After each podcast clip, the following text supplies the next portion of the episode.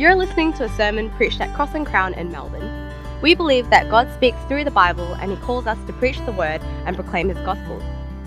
We pray that as you listen, you will be strengthened to know, love, and live for Jesus.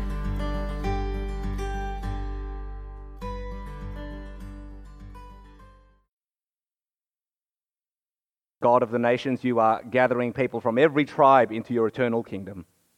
So, by your Spirit, work through our humble efforts that through our word and witness we might welcome the outcast as you have welcomed us in Christ Jesus our Lord. Amen. Well, nobody likes to feel excluded, do they? Statement of the obvious, right? I mean, whether it's, an, whether it's being outside the in group with the manager at work, or, or being rejected from yet another job application, or, or being left out from the draft pick of a team, there's few experiences worse in our life than being excluded. If you've ever been left on the outside before, you'll know exactly how it feels, right? Embarrassing, disconnected, lonely, and helpless. In fact, children get this. Children more than anyone get this, right? Like the worst thing that a child can hear from their friends are these words You're not my friend anymore. And then we get really sad somehow. That never happened to me. Okay, maybe. No one likes to feel excluded because it makes us feel unwanted unknown and unloved. It makes us feel like an outcast. You know, last week we saw that Jesus hates religion because religion demands do more. And yet it tells us that we can never actually do enough.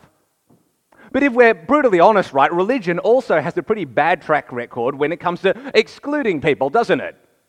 We think about religion or religious people, and they have a reputation for shunning the unbeliever looking down on those who don't have their lives together, or excluding those who don't live respectable and upright, or maybe just uptight lives. You see, for many people who don't have their lives together, let's face it, church is actually the last place they want to be.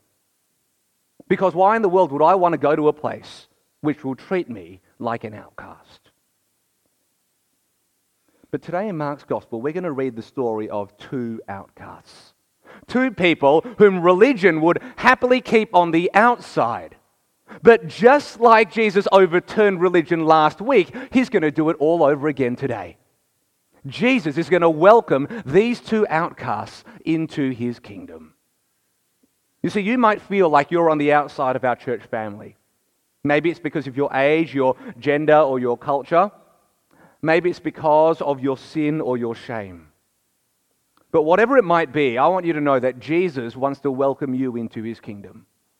And I want you to know that we want to welcome you into this church. So, why don't we look at the first of our two outcasts, a foreign woman. A foreign woman. Look with me at Mark chapter 7, verse 24. Jesus got up and departed from there to the region of Tyre. He entered a house and did not want anyone to know it, but he could not escape notice. You see, so far in Mark's gospel, Jesus has been proclaiming the gospel to Israel, God's ancient people. He's been telling them that the kingdom for which they have longed for over 400 years has finally arrived, and he's telling them, I am your king. Over the last seven chapters, Jesus has been playing on home turf, as it were. But now, here in chapter 7, Jesus goes behind enemy lines. He goes to Tyre. Now, we need to understand Tyre is Gentile territory. You see, last week the Pharisees rejected unclean food, but now they're going to reject an unclean people. Josephus, he was an ancient Jewish historian of his day, he writes that Tyre was one of Israel's bitterest enemies. They were the embodiment of everything that was unclean. If anyone was to be excluded, if anyone was to be rejected, if anyone was to be cast out of God's presence, it was these people. Now, let's face it, right? It's hard for us to resonate with this hatred of another people. We just haven't lived through any sort of experience that would give us that sense of visceral hatred. But our grandparents' generation, who lived through the war, understood it all too personally. I still remember my grandma, who is the most loving person in the world, kind, gentle, would be angry that our family would drive three Japanese cars. You see, for her, the memories of World War II actually made Japan the eternal enemy. But see, that's how the Jews in Mark's gospel would have looked at Tyre as the enemy of God's kingdom. But here, here is Jesus, the King of the Jews, the, the God of his ancient people, going behind enemy lines to a people long excluded by Israel. So, what happens?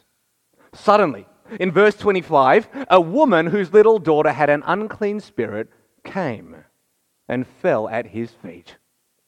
I wonder if you remember Jairus all the way back in chapter 5, the, the Jewish synagogue leader who brought Jesus to his daughter. See, just like Jairus, this woman's daughter needs the help that only Jesus can give.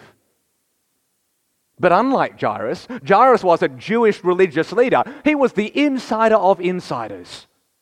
No, this unnamed woman is a Gentile, a Syrophoenician by birth. She is an outsider if there ever was one.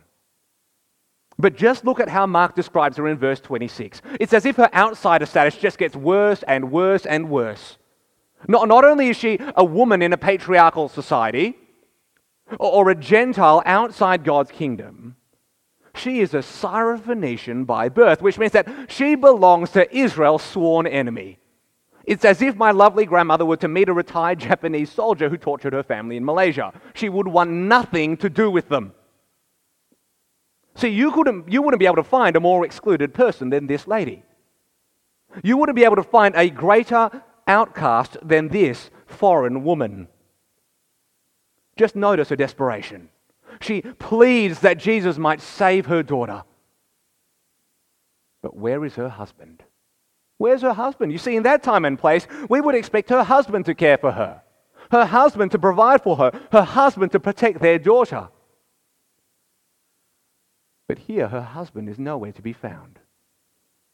This foreign woman is actually a foreign widow. She is excluded from her society and she is excluded from God's kingdom.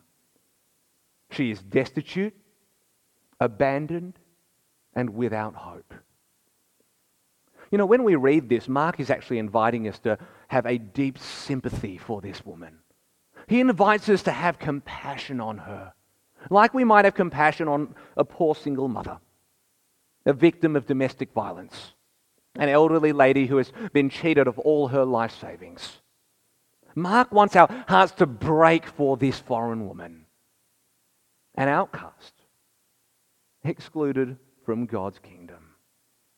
So you might be feeling sympathy. But then you'll read verse 27. Boss, look at what Jesus says. Let the children be fed first, because it isn't right to take the children's bread and throw it to the dogs. Now, I wonder if you can tell what's going on here, right? Let me just make it super clear. For Jesus, the children equals Israel. The bread equals the kingdom of God, the gospel, the message of salvation. And the dogs, well, that's the Gentiles. So you're reading this, right? We're like, oh, deep sympathy for this vulnerable woman in her condition. And then somehow Jesus, is he just calling her a dog? Like, where's the sympathy? Where, where's the compassion? I mean, this is not a compliment. He's not saying, like, what up, dog, right? Like, it just, it sounds like Jesus is being racist. Well, before we're too quick to jump the gun, I want us to notice what Jesus is doing here. Firstly, Jesus is resonating with the religious culture of his day. He's, he's using the language that the religious leaders would have used of this woman. You see, the Pharisees last week, the ones that didn't want to touch the unclean food, they would be the people that would call her a dog.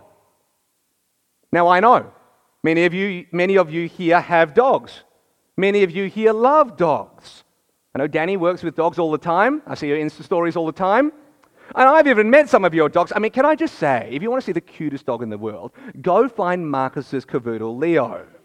Cutest dog in the world. And Sam Chen's greyhound, Rosie, has her own distinct beauty. Uh, we all love our dogs. But in that time and place, dogs were considered unclean. They were not kept inside the house, let alone on your bed.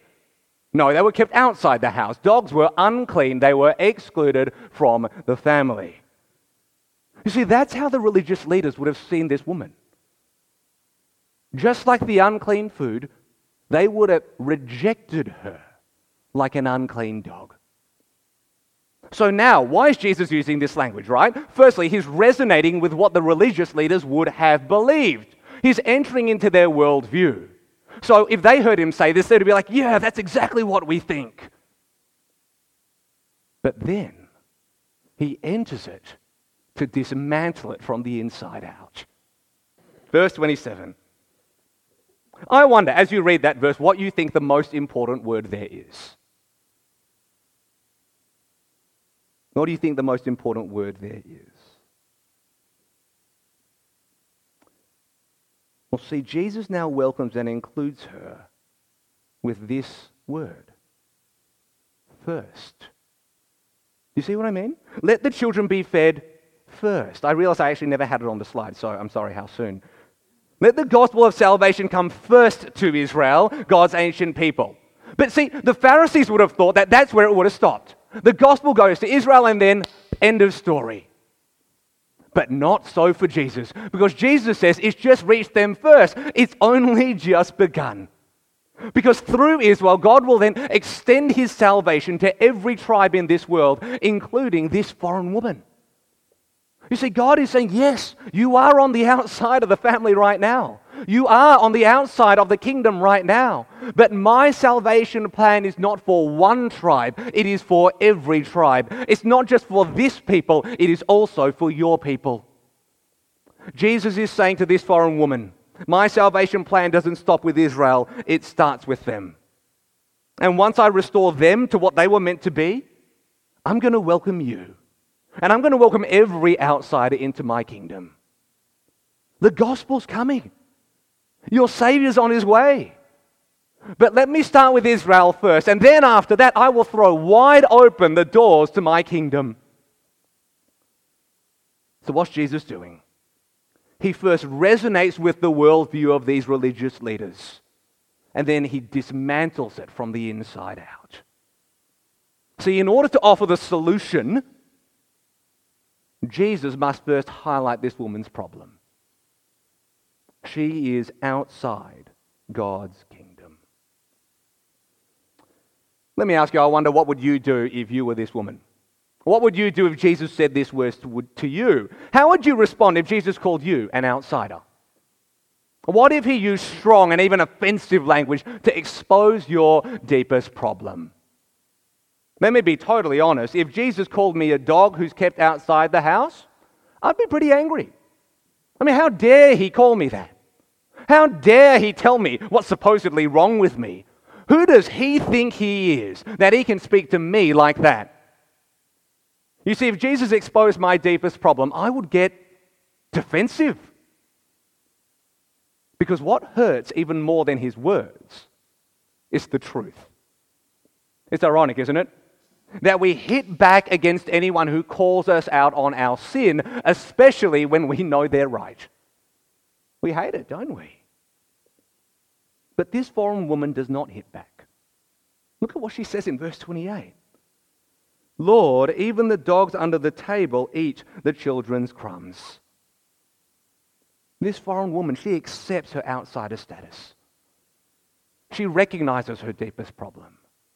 She acknowledges that what she needs is the help that only Jesus can give. You see, believe it or not, this foreign woman is actually the very first person in all of Mark's gospel to actually get what Jesus is on about. So far, the crowds, the religious leaders, the disciples, and even Jesus' own family don't get it. But this foreign woman, this outsider, she understands the gospel she casts herself on the mercies of King Jesus, and he responds to her in faith. He doesn't wait any longer. He answers her greatest problem. He elevates her from being that dog under the table to now being a child seated at the table. This woman, she was rejected by religion, but she is welcomed by Jesus. You're not a Christian, I wonder how you will respond to Jesus' offer of salvation. Will you arc up and hit back at him? Will you be outraged at Jesus' words? Will you object? How dare he say that I've got a problem or that I need a Savior? Or will you be like this foreign woman? Will you hear Jesus' words and accept them? Will you humbly acknowledge that you are far from God? That you are living outside His rule? And will you plead with Him to welcome you home? Because if you do, Jesus will welcome you just like He welcomed this woman. My gosh, He'll welcome you like He welcomed me.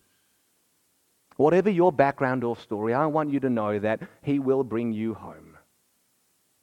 If we would but concede amazing grace, how sweet the sound that saved a wretch like me. You see, for us Christians, we can't avoid the offense of the gospel. No matter how winsome our methods, gentle our manner, we cannot escape the offense of our message. Because we cannot extend Jesus' offer of a welcome into his kingdom if we don't expose the fact that people are currently outside that kingdom. We can't speak of salvation if we don't speak of sin. The good news of the, uh, the good news of freedom doesn't make sense if we don't first explain the bad news of judgment. You see, let me be blunt. If we're sharing the gospel faithfully with our family and friends, the chances are there will be times where it sounds like we're calling them dogs. It'll sound like it. One English bishop used to say about the power of the Apostle Paul's preaching that when the Apostle Paul preached, people would riot. And when I preach, people make tea. We can't escape nor should we flee the offense of the gospel. We need to proclaim the good with the bad, because without the bad, how could the gospel ever be good? The bad news of judgment is the backdrop of the good news of salvation. And as we proclaim that seemingly offensive gospel, we must never forget that you and I too were once on the outside. We too were dogs under the table. We too were the foreign woman, destitute, abandoned, and hopeless. Our words may sound offensive, but our lives must be living proof that Jesus welcomes the outcast into his kingdom. Because you and I are nothing more than one beggar showing another beggar where to find bread. Well, let's look at our second outcast our second outcast in verse 31, a disabled man. Again, leaving the region of Tyre, he went by way of Sidon to the Sea of Galilee, through the region of the Decapolis. You see, if Tyre was behind enemy lines, then in these verses, Jesus is going even deeper into enemy territory. And out of nowhere, the people bring to Jesus a deaf man who had a difficulty speaking and begged Jesus to lay his hand on him. Just like the foreign woman, this disabled man is without hope.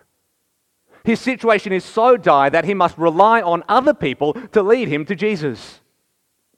You see, this man's disability is far more than just physical, right? It's social as well. In that time and place, and actually in our time and place, suffering from a physical disability actually pushes you to the fringes of society, doesn't it? It separates you from everyone else. It shouldn't be the case, but people treat us differently because of our illness or our disability. If, if you suffer from depression or anxiety, you can personally empathize with this, this disabled man. Because you might not be deaf or you might not have a speech impediment, but the black cloud of depression hangs over you every day. It steals your joy, it weighs you down, and it keeps you on the outside. An outcast excluded by everyone around you. You see, just as the woman was excluded because of her gender, this man is now excluded because of his disability. And just like that woman, this man has no hope at all. But I want us to see what Jesus now does in verses 33 and 34. So he took him away from the crowd in private. After putting his fingers in the man's ears and spitting, he touched his tongue. Looking up to heaven, he sighed deeply and said to him, Ephphatha, that is, be opened. Now, what, is the world, what in the world is going on here? This is the passage where Jesus calls a woman a dog and he spits on someone, right? Jesus didn't have to put his fingers in the man's ears, and he definitely did not need to spit or touch the man's tongue. But Jesus wants us not just to hear something, he wants us to see something. It's Jesus' fingers which opens closed ears. It's Jesus' words which loosens chained tongues. Jesus is the Son of God. He alone has the power and the authority to do what only God can do. And just like when he multiplied those five loaves and two fishes, Jesus looks up to heaven, to God the Father, and performs a miracle to, de- to demonstrate that he alone is God. That's why the people were astonished. That's why they said he's done everything well. He even makes the deaf hear and the mute speak.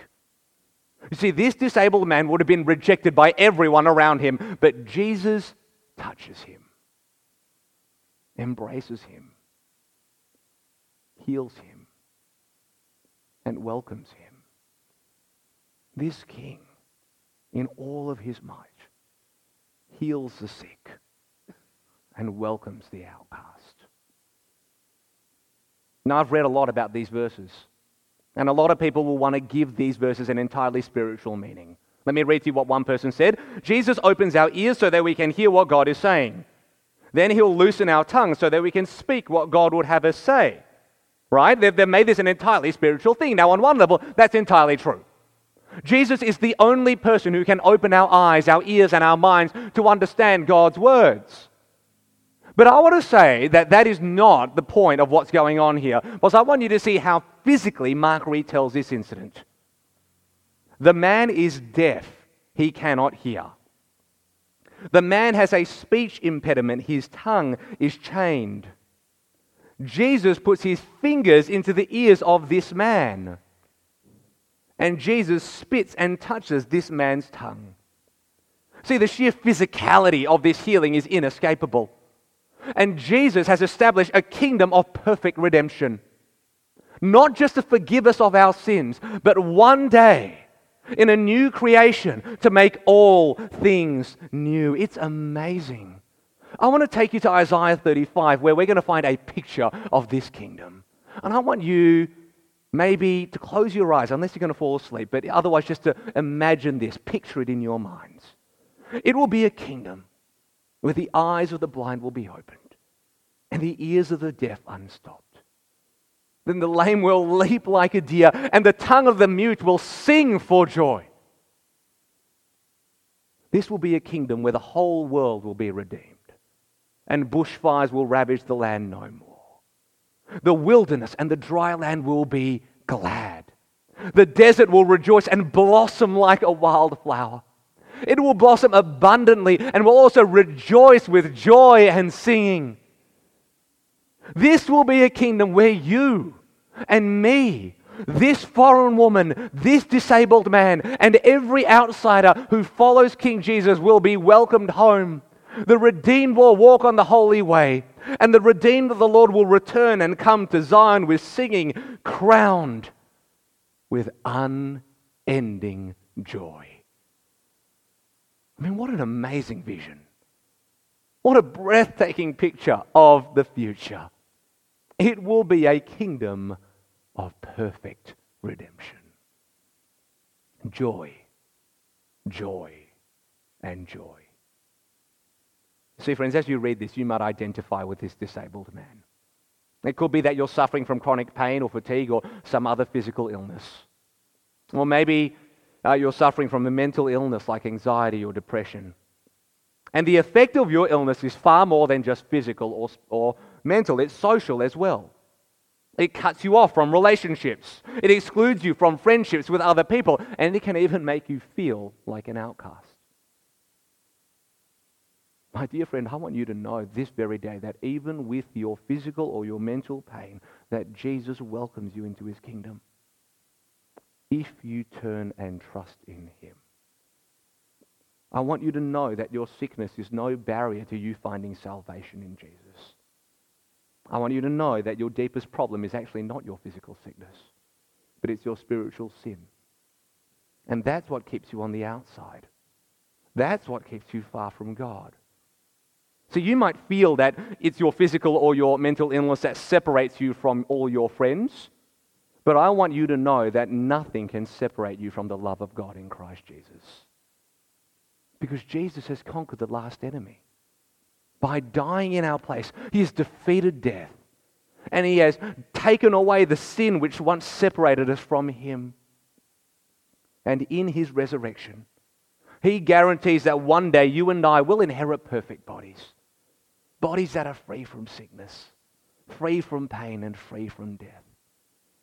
Just like Jesus opened this man's ears, just like Jesus loosened this man's tongue, he will one day clear the cloud of your depression and lift the weight of your anxiety. And until that day comes, in the midst of our pain, he calls us to trust him that he has welcomed us into his kingdom and that nothing can ever separate us from him. You see, I wonder if this foreign woman or this disabled man were to walk into our church, would they be welcomed by us as we have been welcomed by God? Let's face it, many people in our church family look like we have it all together. We look like we do, but the truth is, many of us don't.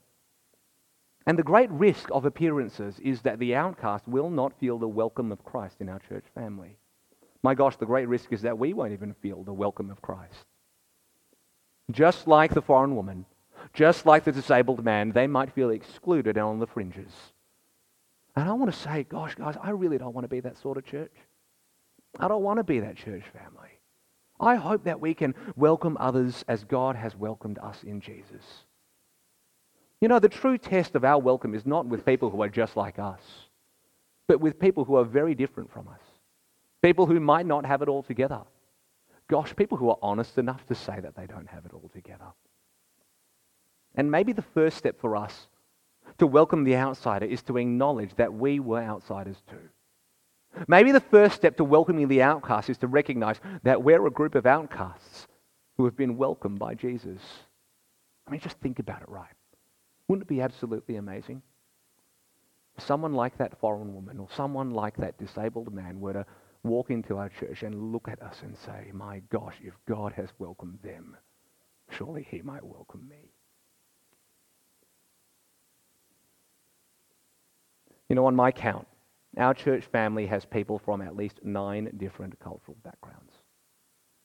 Let me run through the list, and I'm sorry in advance if I forget any of you. I've counted Australia, Malaysia, Singapore, China, Vietnam, Taiwan, Norway, Sri Lanka, and South Korea. If I've forgotten anyone, you can find me later. We've sent Matt and Kate Vinicum to reach Indigenous Australians on Groote Eylandt in the Northern Territory. And see, I want you to know that if Jesus is pushing behind enemy lines, if Jesus is extending his gospel to Tyre and the Decapolis and every nation on earth, then the tribes represented in our church family are simply not enough. We planted this church with a vision. And our vision is to see every tribe worship Christ as King. And we mean it. It's a vision for all people. And it's a vision all for Jesus. It's a vision that includes people as far as Tyre and the, and the Decapolis. And it's a vision that will never settle, never stop, and never rest until every tribe on the face of this earth is reached with the gospel of King Jesus. We're going we're to, we're to get a lot of things wrong in church. But let me tell you one thing that I hope, no, that I can promise you is not wrong. Our vision. Because it's the vision of God.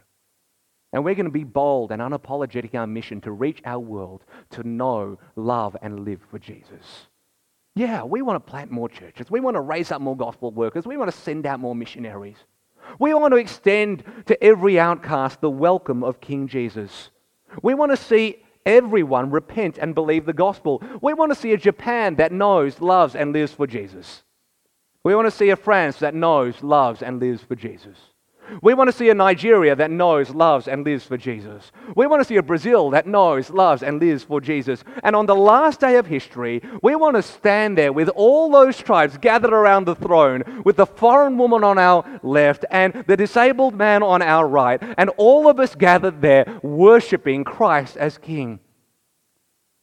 I mean, gosh, wouldn't it be amazing? That's our mission as a church to reach our world to know, love, and live for Jesus. And as we settle and almost come to our one year of church, I want to ask you guys will you be part of that mission? Will you join us in that mission?